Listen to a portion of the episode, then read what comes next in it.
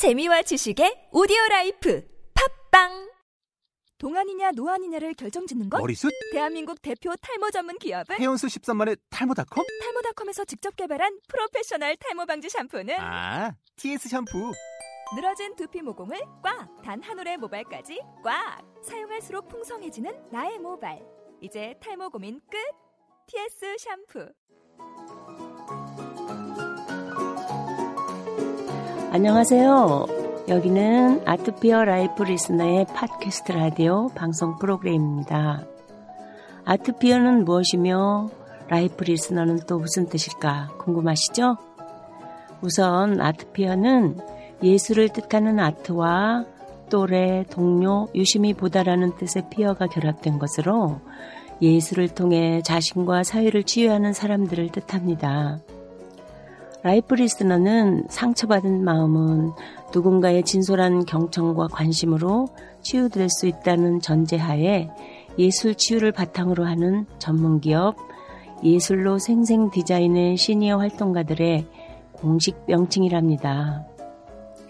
이런 일들은 전문적인 상담을 부담스러워하거나 나의 이야기를 편하게 들어주는 누군가가 필요한 사람들을 대상으로 경청과 예술 치유를 기본에 두고 있는데요.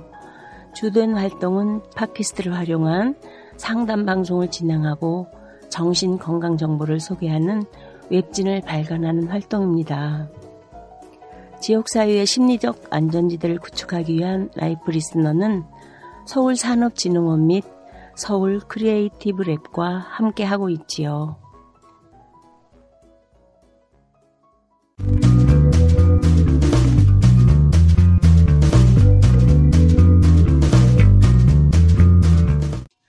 저는 오늘의 진행을 맡은 우귀옥이고요.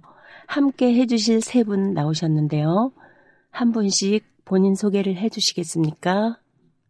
안녕하세요. 이제 막 사춘기에 접어든 아들 때문에 내심 걱정 가득한 찬이 엄마입니다.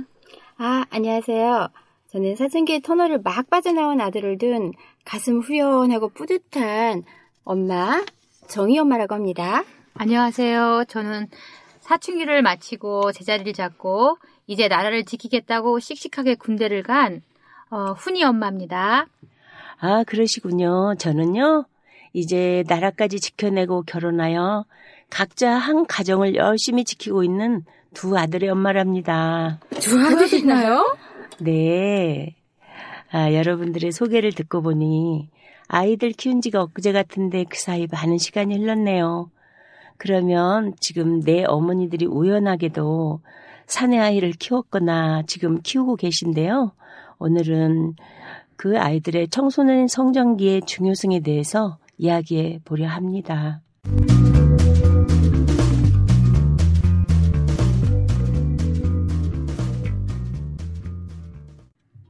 정희 어머님, 사춘기 터널에서 막 빠져나오셨다고요? 네. 아, 우린 이제 시작인 것 같은데. 찬이 어머님은 아들이 사춘기 시작을 어떻게 알게 되었어요? 밖에만 나가면 들어오지도 않고 전화도 안 받아요. 연락 두절이에요, 글쎄. 전화 안 받는 거 기본이네요. 그런 정도는 사춘기 시작도 아니에요. 맞아요. 우리 아들은 전화도 안 받고 점점 집에 들어오는 시간도 늦어지더니만은 어느 날은 글쎄 친구 집에서 자야 할 것 같다고 전화를 하는 거예요. 아니, 그럼 애박을 했다고요? 네, 말 그때는 정말이지 어찌나 놀랬던지. 남편이 외박한 것도 아니고 아들이? 그래서 어떻게 됐어요? 음, 통화하다가 전화는 끊어졌지, 핸드폰은 꺼져 있고, 더 이상 연락도 없어서 무조건 밖으로 나갔어요. 애가 어디 있는지 알고 계셨어요? 아니요. 아들이 아까 공중전화라고 말했거든요. 그래서 무조건 그 전화부스 있는 곳으로 가게 되더라고요. 혹시나 그 근처에 어디에서 배회하고 있지는 않을까 해서 찾게 되더라고요. 처음에는 좀 불안했긴 했겠어요. 예, 불안했고, 그렇지만 집에는 들어가야 돼서, 집에는 들어갔는데, 잠도 못 자고, 밤새 지척이다가, 아침이 되니까 우리 아들이 들어오는 거예요. 정말 아무 일도 없다는 듯이 들어오는 거예요. 그래서 제가, 이번에는 이 버릇을 고쳐놔야 되겠다면서 야단을 막 쳤죠. 가만히 듣고 있어요? 그럴 리가요. 자기도 억울하다면서 막 눈물을 흘리는 거예요. 아유, 그냥 믿어주지 그랬어요. 그러게요. 그만할 때 다 그런 일 한 번쯤 아. 있죠. 아, 근데 그 힘들 때를 어떻게 견뎌냈어요? 아, 동네 아줌마들이랑 수다로 풀, 풀어내기도 했고, 근데 수다로 떨 때는 그때뿐이지 뭔가 허전했어요. 음. 그래서 뭐 좋은 방법이 없을까? 그랬는데, 어, 학교를 통해서나 이곳저곳에 교육 강좌가 있어서 듣게 됐죠. 교육 강좌가 도움이 되던가요? 네, 들을 때는 잘 몰랐어요, 사실. 근데 자꾸 듣다 보니까 우리 아이를 바라보는 나의 관점이 달라져 있더라고요. 그리고 또 하나는 학교 상담쌤이 도움이 되었어요. 내가 모르는 아이의 모습을 지지해주며 또한 함께 응원하자는 말을 하는데, 어, 제겐 그게 굉장히 힘이 되더라고요. 음, 모든 아이들이 그렇게 사춘기를 겪는 걸까요? 참 걱정이에요. 그니까요. 근데 제가 제 경험으로 보나 주위의 경험으로 보면 강도는 다를 뿐이지 사춘기는 다 갖고 지나가는 것 같더라고요. 그렇죠. 네. 요즘 우리 아들이 핸드폰 게임에 빠져서 자꾸만 싸우게 돼요. 너무 속상해요. 아, 게임요? 그만할 때 게임에 빠져보지 않은 학생들이 과연 얼마나 있을까요? 특히 남학생들의 경우. 웬만하면 좀 스트레스도 풀 겸 시간을 주는 것도 괜찮을 것 같아요. 공부할 나이인데요. 아, 공부도 중요하지만 정신 건강이 중요하잖아요. 우리 아이는 한때 너무 게임에 빠져가지고 글쎄 키보드를 제가 트렁크에 싣고 다녔잖아요. 키보드를 빼서요? 네. 그거 없으면 못하잖아요. 그런데 그것도 아니더라고요. 다른 애 걸 빌려다가 하고 있더라니까요. 어머 세상에. 아이들이 우리 위에 있는 거죠. 그죠 네, 맞아요. 그런 것 음. 같아요.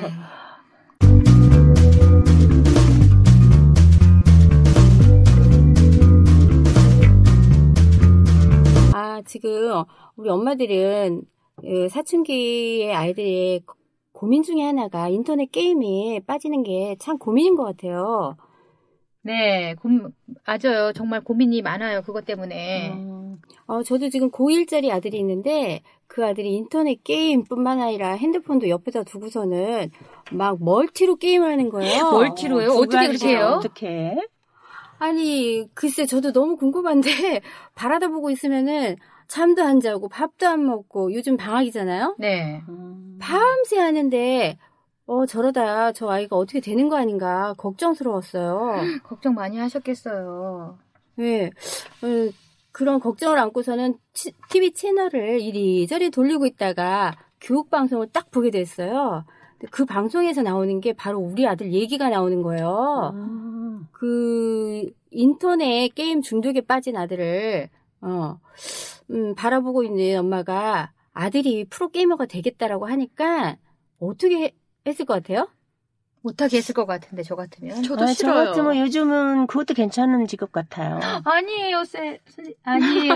아, 그 유명한 프로게이머들 있잖아요. 그 사람들은 얼마나 그뭐 월급쟁이보다 낫지 않아요? 아니 게임을 좋아한다고 다 프로 게임이 되는 거 아니잖아요. 네, 뭐 그거야 한참 그렇죠. 공부할 시기인데 참 걱정이었겠어요. 아니 저도 게임으로 얘가 두각을 나타낸다라고 하면 지지해주고는 싶어요. 근데 저와 같은 마음에 있는 그들 부모도 그 게임에 대회에 나가는 거에 대해서 응원하고 지지하더라고요. 깜짝 어, 놀랐어요. 저도 놀랬, 놀랬네요. 음, 네. 멋있는 부모네요. 그렇죠. 아, 전 게임 부모라고 할까? 그, 그런데 그 아이가 게임 대회에 나갔는데, 어, 본선까지 가지도 못하고 예선에서 탈락을 하게 된 거죠. 그때 이 아이의 반응이 어땠을 것 같아요? 실망했겠죠. 이제 게임을 안 했을 것 같아요. 네. 더 열심히. 하지 않을까요? 아, 이 아이는 그 동안에 자기가 게임하는 모습을 게임하지 말라고 하지는 않고, 어, 게임이 아니라 다른 무언가를 해볼 순 없겠니 하면서 다른 행, 그 즐거운 일들을 함께 하자라고 하는 그 부모들의 제안과 또 게임하고 있는 자신을 응원해준 그 부모의 마음에, 어, 그때 깨달았대요. 그렇게 해줬는데, 음, 미안하고 미안하고 또 미안해서 이제 내가 공부를 좀 해야 되겠다 하는 생각이 들었다고 하네요. 공부를 생각했다고요? 네. 아, 그렇군요.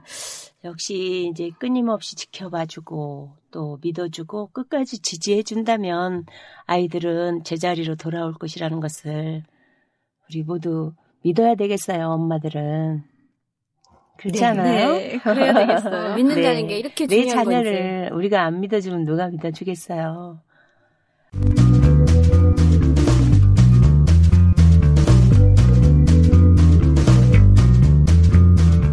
어, 흔히 이제 사회에서 일어나는 어떤 청소년 문제들을 보면 그 가정에 문제가 있거나 또 너무 큰 기대를 따라주지 못함으로 인해서 그런 원인을 많이 볼 수가 있었습니다. 그런데 사회에서 인정받고 나름 성공했다고 보여지는 사람들에게도 비슷한 문제점들이 있지만 겉으로 드러나지 않았을 뿐이에요. 아, 그런 문제점을 다룬 드라마가 있어요. 괜찮아, 사랑이야라는 드라마 혹시 보셨어요? 네, 저 그 드라마 진짜 재밌게 봤거든요. 사실 제가 조인성 때문에 봤어요. 너무 멋있잖아요. 아, 나도 조인성 팬이에요. 어, 저도 그래요. 그 드라마 내용이 어땠었나요? 저는 좀 자주 못 봤거든요. 굉장히 인기가 좋던데. 네, 극 중에서 조인성이 잘생기고 쿨한 성격을 가진 장재열이라는 역할이었는데 인기 있는 추리 소설 작가로 라디오 진행까지 하는 대세남이었어요. 아, 대세나며. 어우, 저도 사귀고 싶네요. 근데 누가 봐도 멋있고 로맨틱한 남자의 표상이랄까? 저도 반했어요.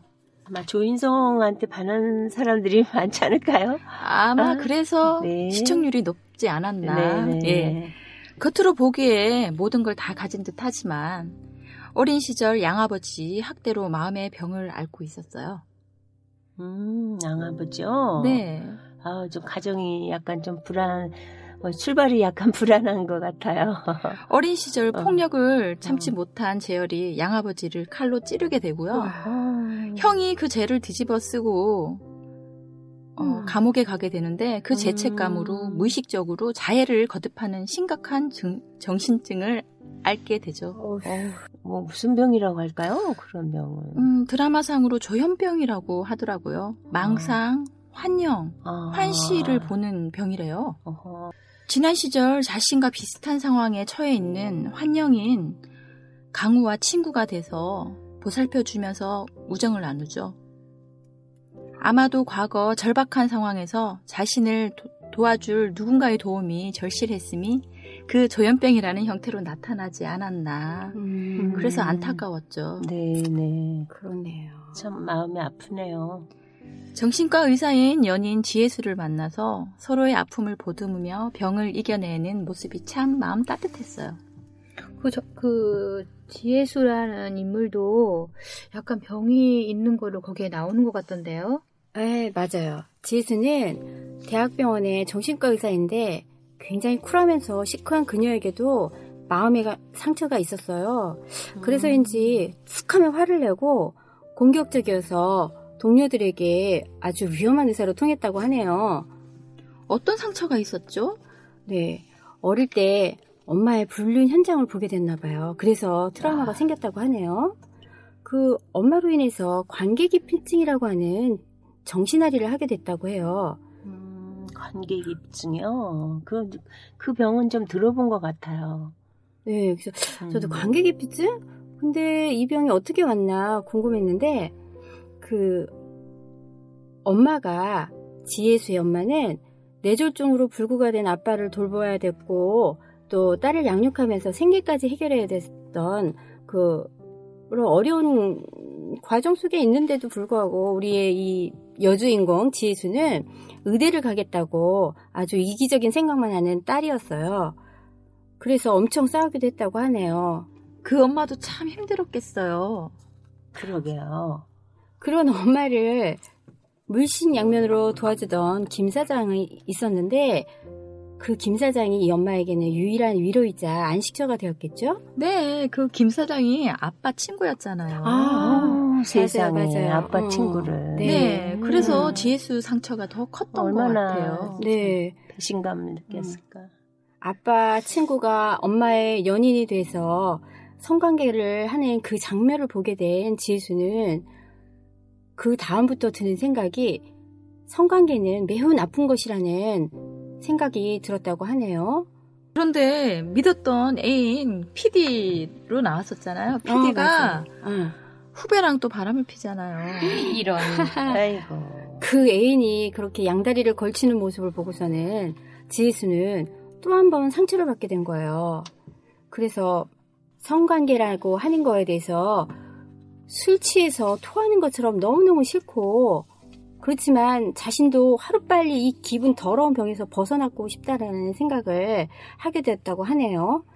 너무 끔찍했겠다. 어떻게 극복하게 되었죠?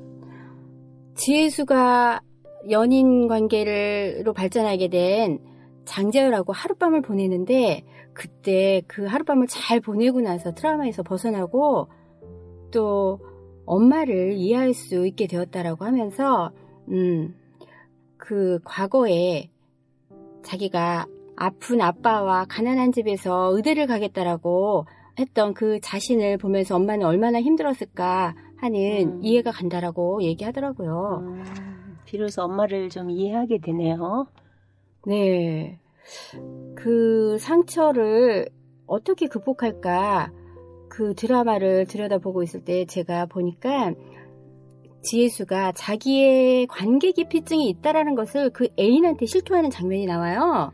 어, 나는 관계 기피증이 있어. 노력해봐도 나는 안 돼라고 실토하는 그런 장면이 나오는데 이 처음에 인정을 하는 그것이 치료의 시작이 아닐까. 음. 그러고 나서 극복하려고 하는 그 노력에 함께하는 누군가가 있다라고 하면 음. 그것이 도움이 많이 될 것 같다는 생각이 들더라고요. 네네, 그렇네요. 힘이 되겠죠, 옆에서 네, 이렇게. 예. 음. 장제율이었기 때문에 과연 이 벗어나는 게 가능했을 수도 있겠다는 생각이 잠깐 들긴 하더라고요. 그렇죠. 멋진 장재열이어서 가능했겠죠. 네. 아, 공효진도 멋있잖아요. 예, 스타일 아주 좋았죠. 네. 둘이 진짜 사귀는 건 아닌가 모르겠어요. 스캔들이 있었어요. 그래요? 네. 오, 사귀면 좋을 것 같은데. 그렇죠. 저는 마음에 안 들어요. 아, 그래요? 아, 뺏기기 싫어서. 아, 그건 저도 그래요.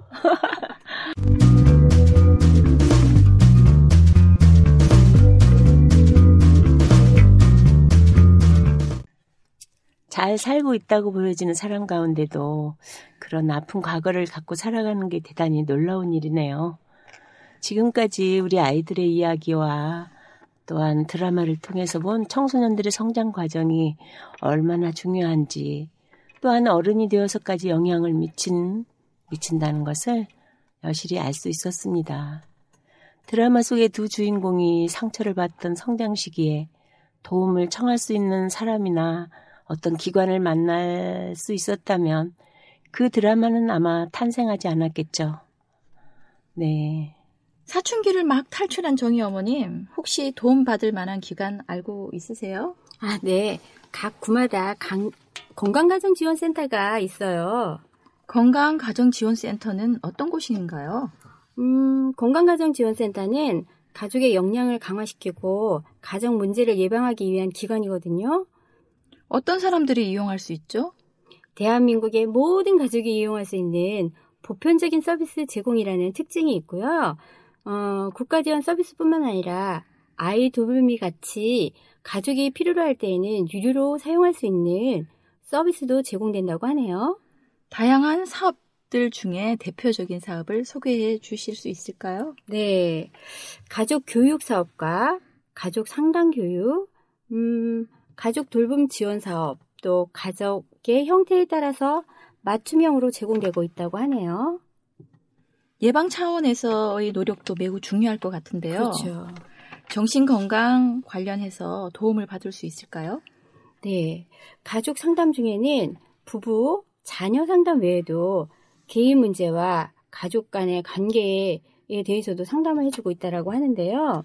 음, 어, 그 자세한 내용을 보면은 우울증이나 정신 건강 문제, 자살 등 가족 구성원들의 문제들로 인해서, 음, 그런 문제들은 정, 가족 간의 정서적인 관계 등에 연관성이 있다라고 해요. 그래서 그 가족 체계를 변화시켜서 문제 해결 능력을 향상시켜주는 것이 프로그램이 있다라고 하고요. 어, 가족 문제에 대한 정서적인 지원도 강화하고 또 그 성장기의 자녀의 비행 행동이 있어요. 그에 대해서 정서적인 심리적인 장애 있는 학생들도 있고 학업 성적 등 부모의 양육 행동에도 부모와 자녀 관계 등의 가족 환경 요인에 영향을 받는다고 하네요. 그래서 부모 자녀 간의 관계 단절이 되고 부, 자녀가 부모를 거부하게 되고 자녀의 성격, 가치관의 문제, 가출, 진로 취업 문제, 비행 문제, 자살 문제, 자녀 친구 관계 및 자녀의 사회 부조공 등 부모 자녀 간에 발생할 수 있는 다양한 문제를 해결하고 관계를 회복할 수 있도록 상담을 진행한다고 합니다. 추가로 알려주실 내용이 있다면 알려주시겠어요? 네. 혼자서 자녀 양육과 생계를 감당하다 보면은 많은 어려움을 겪게 되는데요.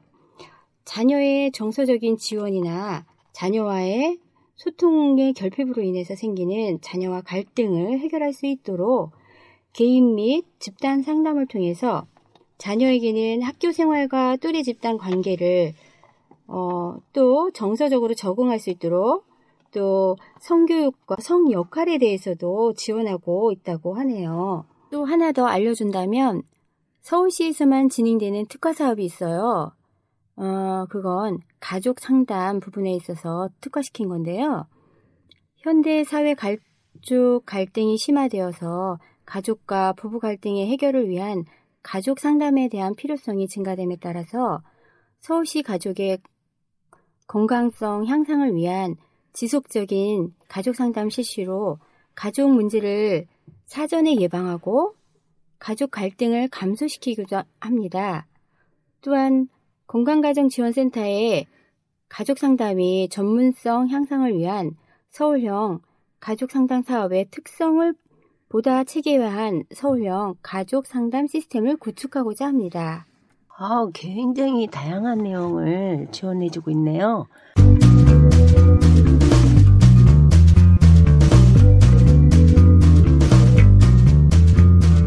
아, 혹시 여기 말고 또 다른 기관이 있다면 소개 부탁드릴게요. 예, 제가 한 곳 소개해 드릴게요. 네. 저는 청소년 상담 복지 센터라는 곳을 소개하고 싶은데요. 어, 이 청소년 복지 센터 홈페이지에 들어가시면 사이버 상담도 받을 수 있고 네. 웹 심리 검사도 받을 수가 있어요. 아, 그래요? 예, 근데 제가 여기서 제일 알리고 싶은 프로그램은 청소년 동반자라는 프로그램이 있는데 9세에서 24세의 위기 청소년들 대상으로 열악한 가정 환경에 만성 노출된 청소년, 가출 청소년, 비행 청소년, 어, 학업 중단 청소년, 네. 학교 부적용 청소년이라고 왕따, 집단 폭행, 뭐 이런 무단결석하는 청소년들, 네. 우울, 우울, 자살, 자해 등 문제를 겪고 있는 청소년, 인터넷 중독 청소년, 운둔형 외톨이, 청소년을 둘러싼 환경적, 내적 위기 및 빈곤 등의 다차원 문제를 가진 어, 경우에 프로그램이 지원이 가능하다고 하나요? 아, 그렇다면 뭐 거의 청소년 문제에 대해서는 거의 다 나왔다고 생각하는데 그 중에서도 특히 소개해 주시고 싶은 프로그램이 있다면 한 가지 말씀해 주시겠어요? 네, 거기 프로그램에는 찾아가는 상담 지원도 있고요. 정서적 지원이라고 해서 네. 지속적인 교류를 통한 심리적, 정서적 지지를 제공하여 상호 신뢰를 구축한대요. 그리고 또 자기 개발 및 동기 유발, 생활에 대한 안정감을 주는 활동을 하고요.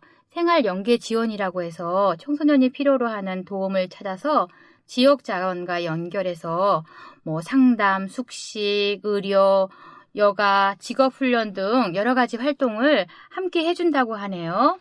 아, 그러면 이제 청소년 그, 그 중에서도 이제 청소년 동반자 프로그램이 아까 있었는데 네. 그런 기관은 주로 어디 얼마나 있을까요? 서울시에? 네, 서울시에 아주 많은데요. 네. 서울 중구에 있는 서울특별시 청소년 상담 복지센터와 시집센터로는 강서구, 금천구, 노원구, 양천구, 서대문구, 중랑구가 있고요. 구립센터로는 은평구, 종로구를 비롯해서 15개 구에 상담 복지센터가 운영되고 있다고 한- 하네요. 아, 그럼 이 청소년 동반자 신청 방법은 어떻게 되나요? 예, 청소년 신, 어, 동반자 신청 방법도 건강가정지원센터처럼 전화로 먼저 그 접수를 해야 돼요. 전화번호가 아, 서울이고요. 2285에 1318로 전화하시면 됩니다. 1318. 네. 왠지 왠지 친근하지 않습니까?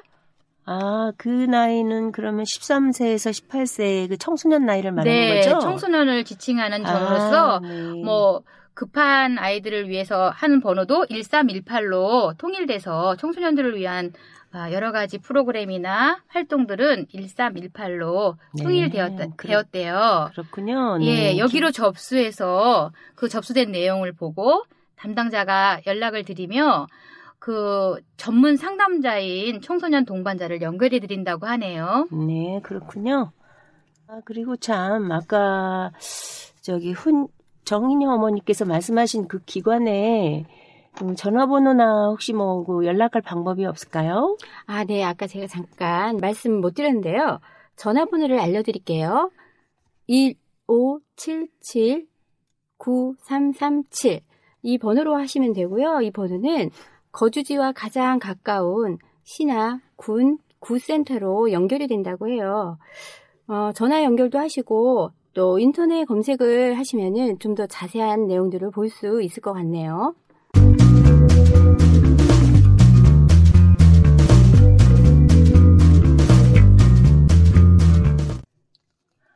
아, 네. 오늘은 우리 주위에서 일어나는 여러 가지 청소년 문제에 대하여 이야기를 나누어 보았고, 그런 문제점들을 지도해 줄 수 있는 어떤 지역사회 정신 건강 정보를 조사해 보았습니다.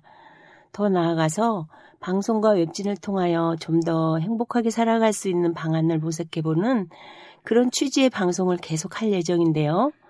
새 어머니들의 오늘 이 방송에 참여한 소감을 간단하게 좀 부탁드려도 될까요?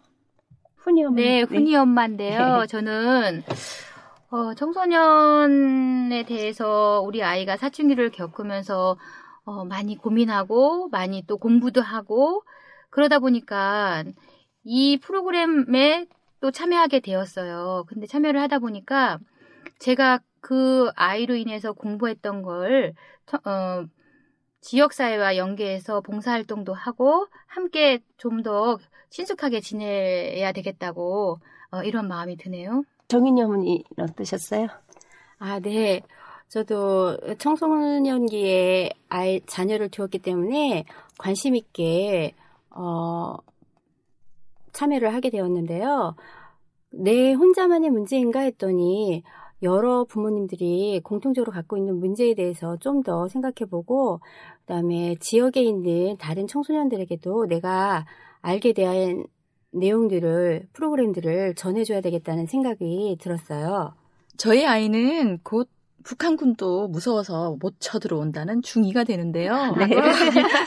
선배님들의 말씀처럼 첫째도 네. 믿음, 둘째도 믿음, 그냥 아이를 믿고 신뢰하면 되겠다는 큰 가르침을 얻었어요.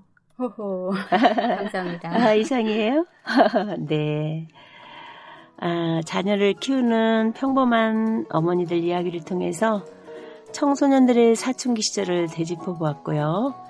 청소년들은 어떻게 보면 우리의 미래의 희망이고 꿈입니다. 이들이 잘 자라서 행복해질 수 있는 세상을 위해 우리 부모님들과 사회 각 분야에서 많은 도움과 관심을 보여줘야 될 것입니다. 다음 시간에도 더욱 유익하고 알찬 소재로 여러분을 찾아올 것을 약속드리며 오늘 방송을 마칠까 합니다. 오늘 함께 방송에 참여해 주신 분은 이범자 임수진, 류용희 그리고 우기옥이었습니다. 여러분 고맙습니다. 고맙습니다.